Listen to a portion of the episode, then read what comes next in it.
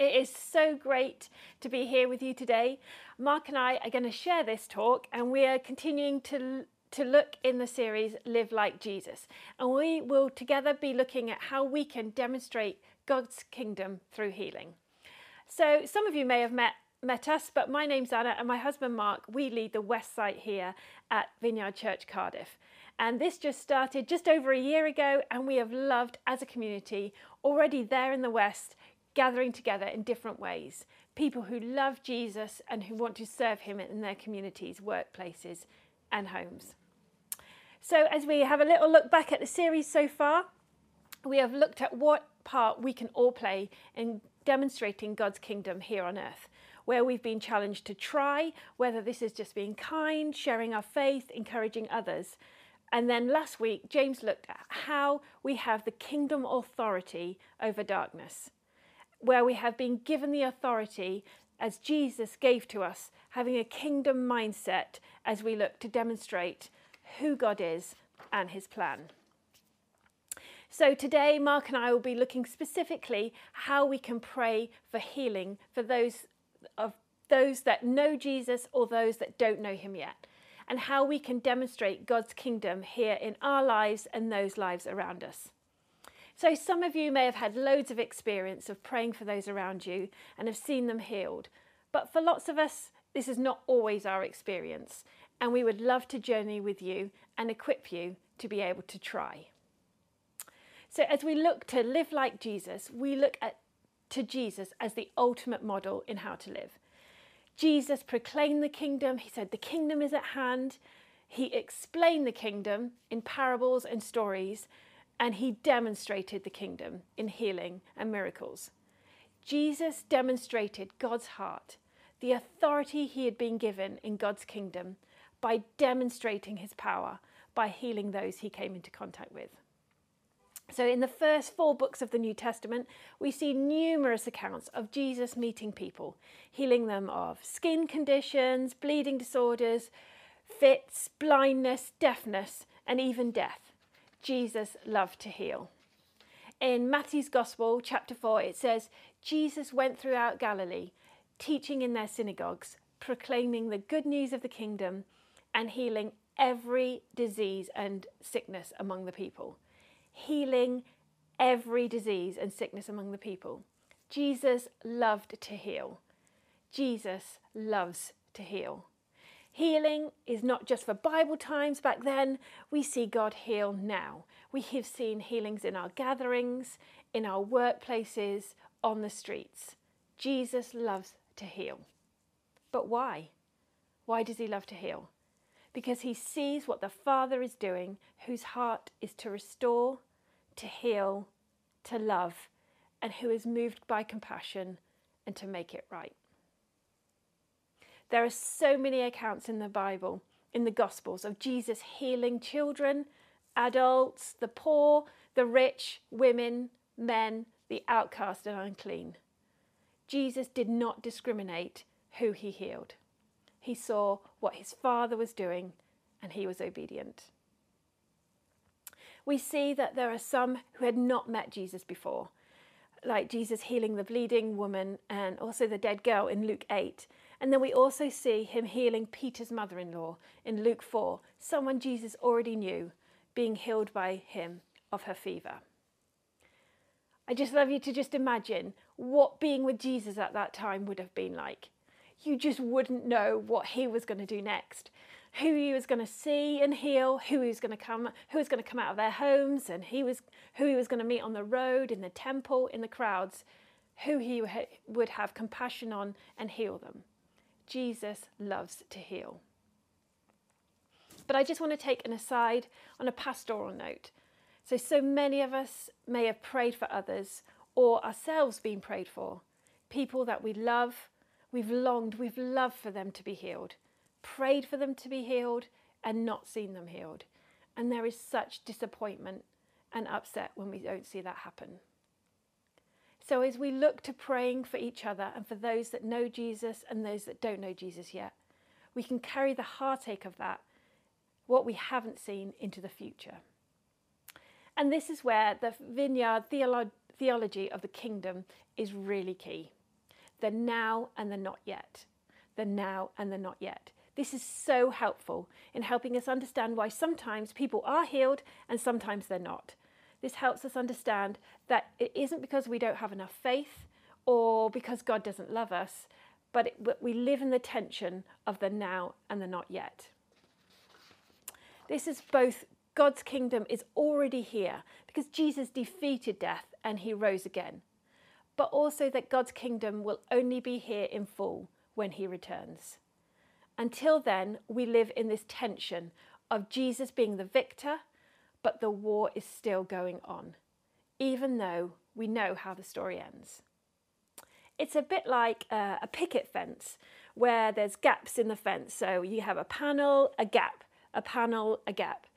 And as we long to see God's kingdom come in all of its goodness, its healing, its fullness, we still live in this tension where we can see God's kingdom, but we also live in the reality, the reality that it's not always here. And for those of you that may have experienced this, we want to say that we see you and that Jesus sees you. The reality that we, so many of us have to deal with struggling with hurt and pain, either for yourself or for someone else, of unanswered prayer. And so I just love to just take a moment to pray for you now. So, Lord, I just pray now that you will just come and you will meet us now in our homes where we have prayed and longed for you to come and meet us, where we have longed to see healing and not seen it happen. And so, God, I just pray that you will just come and meet those in their homes, and you will come and bring healing and restoration, and that you will come and give them hope. I just pray this in your name, Jesus. Amen. So, without meaning to downplay the difficulty of the not yet, we still live in the reality that we also live in the now element of the kingdom too. Just as Jesus demonstrated the kingdom of God by healing, he empowered his disciples, both then and now, us disciples, to heal. He loves to partner with us. So many of you may be thinking, oh, that's great, Anna. For those over there with a healing gift, this isn't me, I can't do it. But everyone gets to play. We all get to play our part in demonstrating God's kingdom. Jesus believes we can. So in John 14 12, he says, Very truly I tell you, whoever believes in me will do the works I've been doing, and they will do even greater things than these because I am going to the Father. He doesn't say, those I have gifted, or those that are super holy, or even the saints. No, he says, whoever believes in me. So if you believe in Jesus, he is talking to you. Even greater things than these. I don't know about you, but I'm not sure what greater things he could be talking about. He healed the sick, he cast out demons, he raised the dead. He turned some tap water into the best wine, and he multiplied food for thousands with just one simple prayer. If Jesus says we can do greater things than these, then I'm in and as someone who loves and believes in him, will do the works that he's been doing. But I don't know about you, but praying for someone for healing is scary, isn't it? It's easier when it's maybe easier when it's somebody that knows Jesus already, but it's absolutely terrifying when they don't. So many questions in my mind if uh, will I harm God's reputation if I pray and nothing happens? But he promises us he will be with us in it. Putty Putman wrote a book, Live Like Jesus, and he says this, which I found really helpful. Many of us draw the conclusions that we are not gifted because we have tried to do these things and it has not worked. We have prayed for the sick and we're not healed, or we tried to hear God for others and missed it. Thus, we draw the conclusion we are not gifted, and we shelve this kind of ministry for others. Since we have no control over our gifting, we step to the back of the line and see supernatural ministry as a calling for others. My experience is that we have understood the situation from the wrong starting point. An inability to heal the sick or prophesy does not indicate a lack of gifting. Rather, it indicates a growth curve in the area of learning to see what the Father is doing. The lack of, is not one of gifting, but of the ability to cooperate well. I love this. As followers of Jesus and learning to live like him, our aim is to do as Jesus did, hearing the Father's voice and being obedient. Not in our own strength, we are empowered by the Holy Spirit. We are empowered by his presence. As we step out into this, he is with us to hear his voice and to be obedient. He loves to heal and he loves to do it with us. So, what's next? Mark, why don't you tell us how to do it? So, let me start by saying that what God does in our bodies is it's it's when he heals us, it's an indication of what he wants to do for our whole lives. So I heard this amazing story recently from Manchester Vineyard, and there was a man called Mike, and he joined them recently, having encountered a team of their uh, church on the streets, and he was involved in crime and gang culture. And his life was quite literally turned upside down by encountering Jesus. At one Sunday service, they spoke about God and physical healing and they have invited people present to call out medical conditions that they felt God might be moving in uh, during that time. And totally new to this, Mike called out lower back pain and sciatica, which they later realised were conditions he had been suffering with for many years. He received prayer from the children at the church who had been invited to join and pray for the grown ups. And Mike was completely healed from this condition to the extent where he was doing cartwheels around the church to prove it. Um, he literally had his life turned um, upside down by Jesus. And um, in the vineyard, our heritage is rooted in exactly this it's stepping out, taking risks, praying for the sick, seeing God break in and transform lives during lockdown, I have watched more than my fair share of TV, and I keep seeing adverts for services that help people to trace their roots, their family tree, their DNA. And people seem to want to know where they're from because, in some way, it seems to shape purpose, identity, um, helps explain who they, who they are. They could of understand more about themselves by looking at their past. And here in the vineyard, our family tree, it stretches throughout church history, but our DNA is rooted in signs and wonders. We are a signs and wonders movement of churches. And if you've ever wondered why we allow space for ministry time at the end of church and why it's so natural, it's because that's our history, that's our lane, that's what we do. Uh, ministry time is just shorthand for it's time for the ministry of the Holy Spirit. And the danger is that we restrict the ministry of the Holy Spirit to a time portion at the end of a Sunday service, and that you need to be in a church building for God to reach you, touch you, heal you.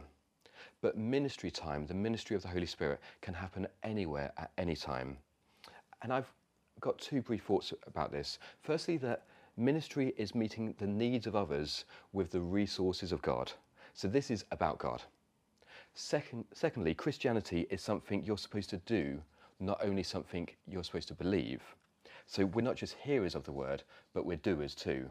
Uh, James 1:22 says, "Do not merely listen to the word, do what it says." Um, a few weeks ago in our morning service in the West on Zoom. We were praying for healing during ministry time, and we felt prompted by the Holy Spirit to pray for chronic illnesses and sicknesses. And so, those things that have a long term health and impact on people's lives. So, we were praying for blood disorders, cancers, lumps, bumps. We were just um, going after it all. And whilst we were praying over our screen, uh, we didn't know this, but one of the ladies in our site put her hand on her back and when she was uh, uh, younger, she had done a lot of gymnastics, which had affected her spine quite badly. And she had what's called a curvature of the spine. And we didn't know, and truth be told, I'm still not entirely sure what a curvature of the spine really is, except to say that it's a visibly curved spine.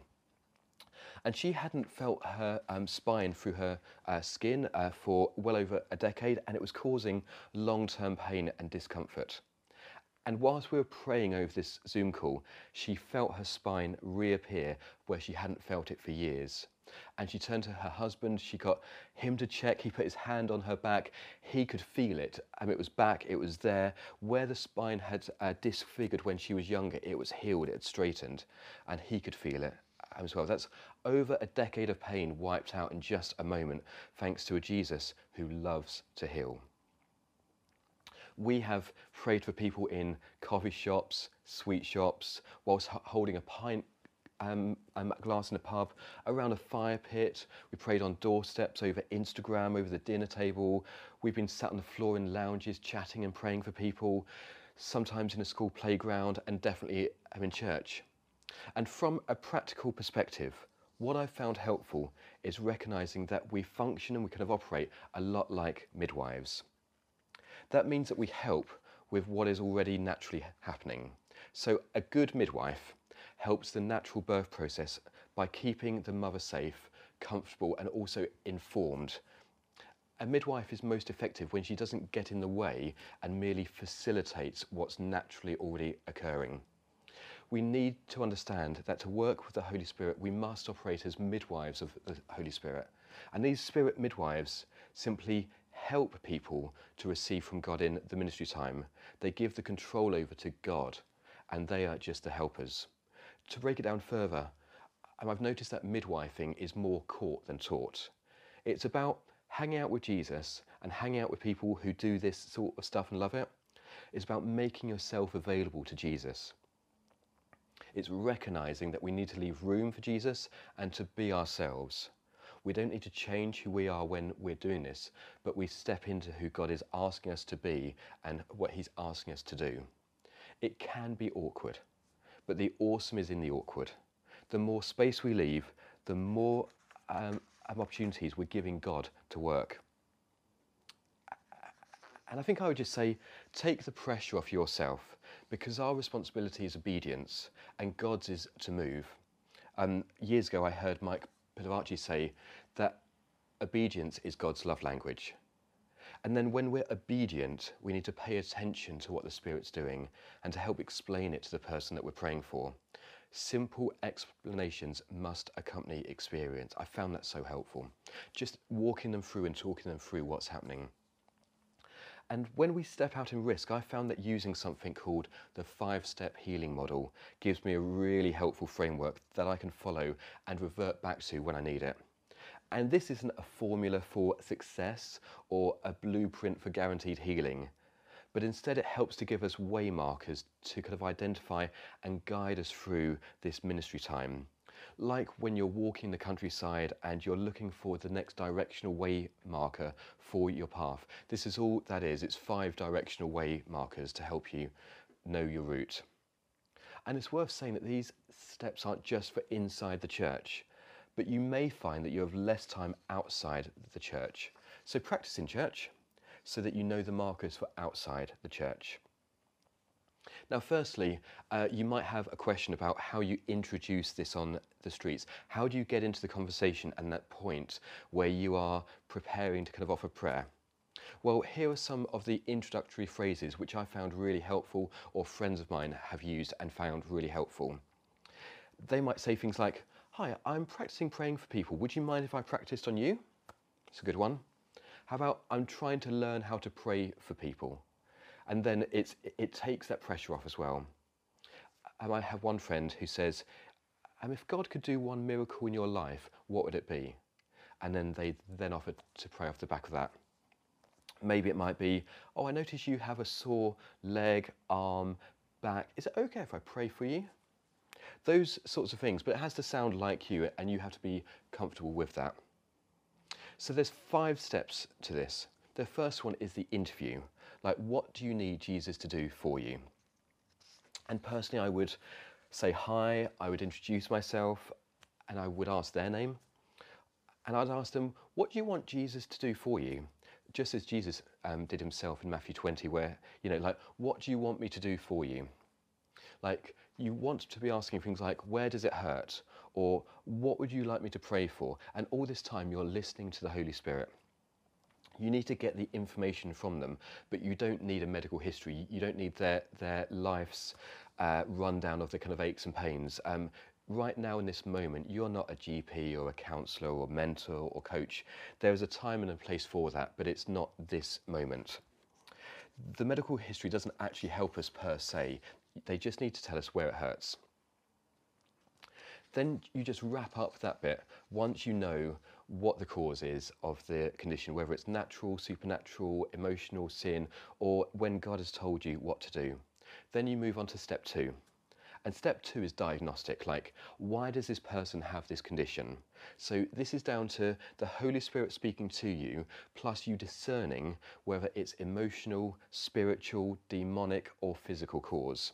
Like natural might be something like they've contracted an illness, a disease, they've hurt themselves, they've fallen off a ladder, something like that.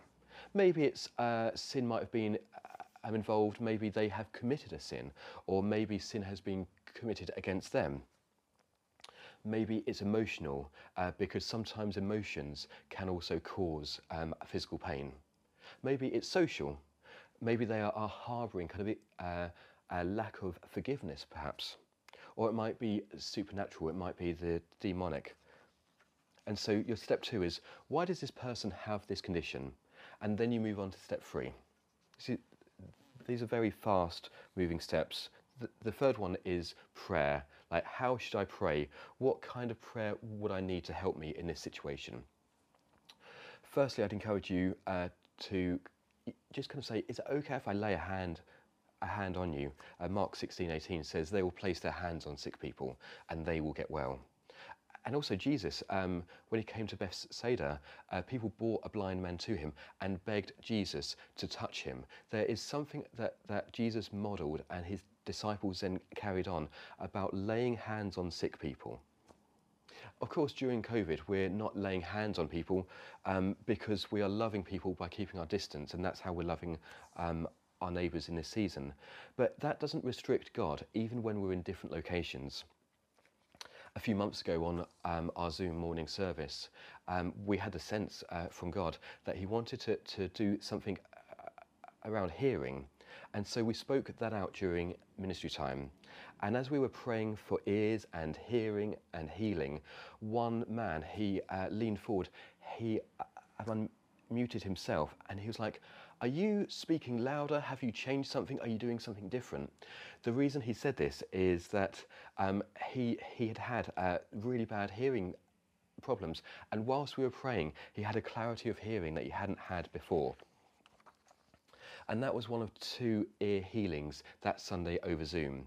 And we weren't present, uh, just as Jesus wasn't with the centurion's daughter, but the Holy Spirit is always present, willing to reveal his presence when we can, there needs to be an appropriate placing of hands. So we've always said men pray for men, women pray for women, and that's just really helpful, especially if the root cause might be emotional, physical, it could be embarrassing. We have to be sensitive and we have to be kind.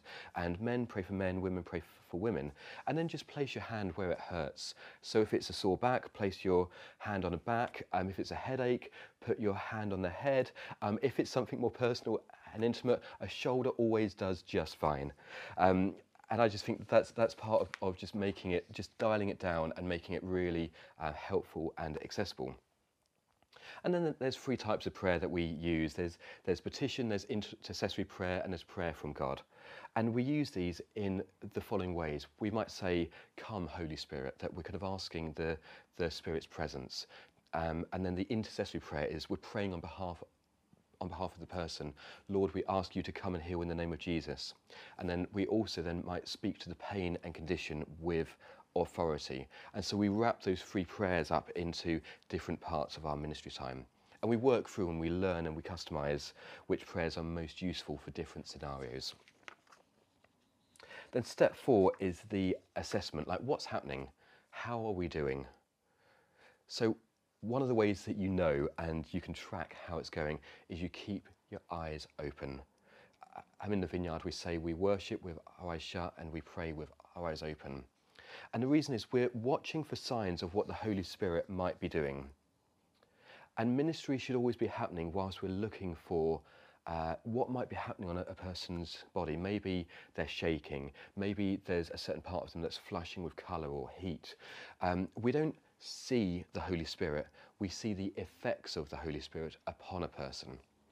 So, at one of our uh, I'm all in gatherings uh, a couple of years ago, um, I was praying for a person and I was stood to their left and I was praying for them side on and their kind of ear turned bright, bright red. and I thought maybe they're blushing or they're hot. And so I checked their side uh, uh, to um, see if both of their ears were hot, blushing. Just like I was watching, I was like, what's the Holy Spirit doing? Like, what might be changing about this person whilst we're praying? And one ear was red and one ear was not, and it had changed colour whilst we were praying. And I was like, God, what, what, what's going on here? What is happening about this? And he said to me, this person needs to be listening to my voice because right now they're ignoring it. And I was like, okay. And so uh, whilst praying, I just said, listen, I just get a sense from God that maybe He's trying to get your attention, that maybe He's trying to talk to you, and you're perhaps just not carving out space to listen. Um, and He really just wants you to listen to His voice. It was, it was something around that kind, pastoral, wasn't a telling off. And this person laughs and he's like, You're absolutely right. I've been really busy and I know he's been wanting to talk to me, but I've just not carved out that space. And this is just one of those indications that because of his ear, it tells you how to pray for a person, it shows you how to partner with the Holy Spirit. And put your hands there. So maybe there's heat um, uh, upon a certain part of their body. That just means that power is going in there. And so pray there. You know, watch for the heat, feel for the signs, um, like the, kind of eyes, perhaps different uh, flashing. It's worth saying that what they think is for healing is not always what you're meant to be praying for. And so, without seeing and without speaking it out, we're not midwifing what God is doing. We can miss it.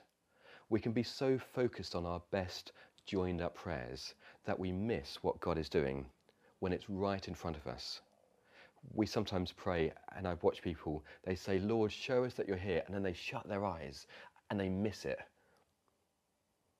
I think as we respond to um, what the Holy Spirit is doing, and when we see people responding, we see the purpose of the, the purpose of ministry time upon that person. Don't, don't forget that it's not always about healing. It's quite very often that the healing is an indication of what God wants to do with that person. So continue to listen to the, the, Holy Spirit and go back to steps two and three if necessary. Then the final step is how do I finish? So, firstly, has the Holy Spirit finished? Like, has it dried up? Has it finished? Has it reached a nat- nat- nat- natural end? Has the person kind of indicated that ministry is open, uh, that the ministry is over, that they've kind of opened their eyes perhaps, or they've kind of begun to look up or like move around as if they're ready to move on? Have you run out of prayers?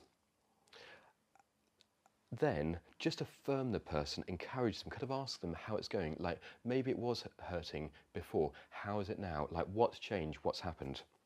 Tell them to read their Bibles, to go to small group, to hang out with people who love Jesus when they've had a healing and when they're saying they've had a healing, and especially when it's a serious healing, tell them to not stop taking their medication unless their doctor says they can. And so send them to the doctors uh, because the doctor will verify this. We're not trying to hide anything. We're like, go and get some help because we believe in healing from God, we also believe and we love in medical professionals and scientists and people that God has given that gift to. And so we believe in both the natural and the supernatural, but the natural can confirm what God has done through the supernatural. Maybe they might need further ministry or help, or maybe some counselling perhaps. It might be time to pass those people on to a pastor or to a person with slightly more experience. And I think what you'll find is that prayers in church can be more leisurely and sustained, whereas on the streets you have way less time. But don't forget that God isn't limited by our time or by our shortened prayers. Remember, just get up and walk. You know, short prayers work. Signs and wonders are an invitation from God to join with Him in transforming bodies and lives in advancing the kingdom. So, just to finish, just imagine what would happen if in the north, central, and west sites across South Wales there were trained, equipped, bold, and courageous disciples who partnered with the Holy Spirit to see the kingdom come? Just imagine if people knew that Jesus was where you could get healing and be relieved of the burden of sin. When God heals, He's quite, quite often giving you a sign that what He has done for part of you physically, He wants to do for your whole life. He does this in a moment and he uses us. This is our hope and dream as a church, restoring the city, renewing the nation, partnering with God as He rewrites the story of people's lives, one life at a time. Let's pray. Holy Spirit, I just invite you to come. Come in every house, every home, every household, every lounge, dining room, bedroom, where people are watching. I just encourage you guys just to put your hands out to receive. And part of when we put our hands out, we're posturing ourselves to receive from God. We're saying, I'm willing to receive. And so we just commission you and we just pray a blessing of God upon you for boldness and courage and possibilities and invitation. We pray that the voice of God would be louder in your life and that you would know Him right now as you begin to step out in risk and faith and obedience, loving the city, loving your community, loving South Wales. Amen.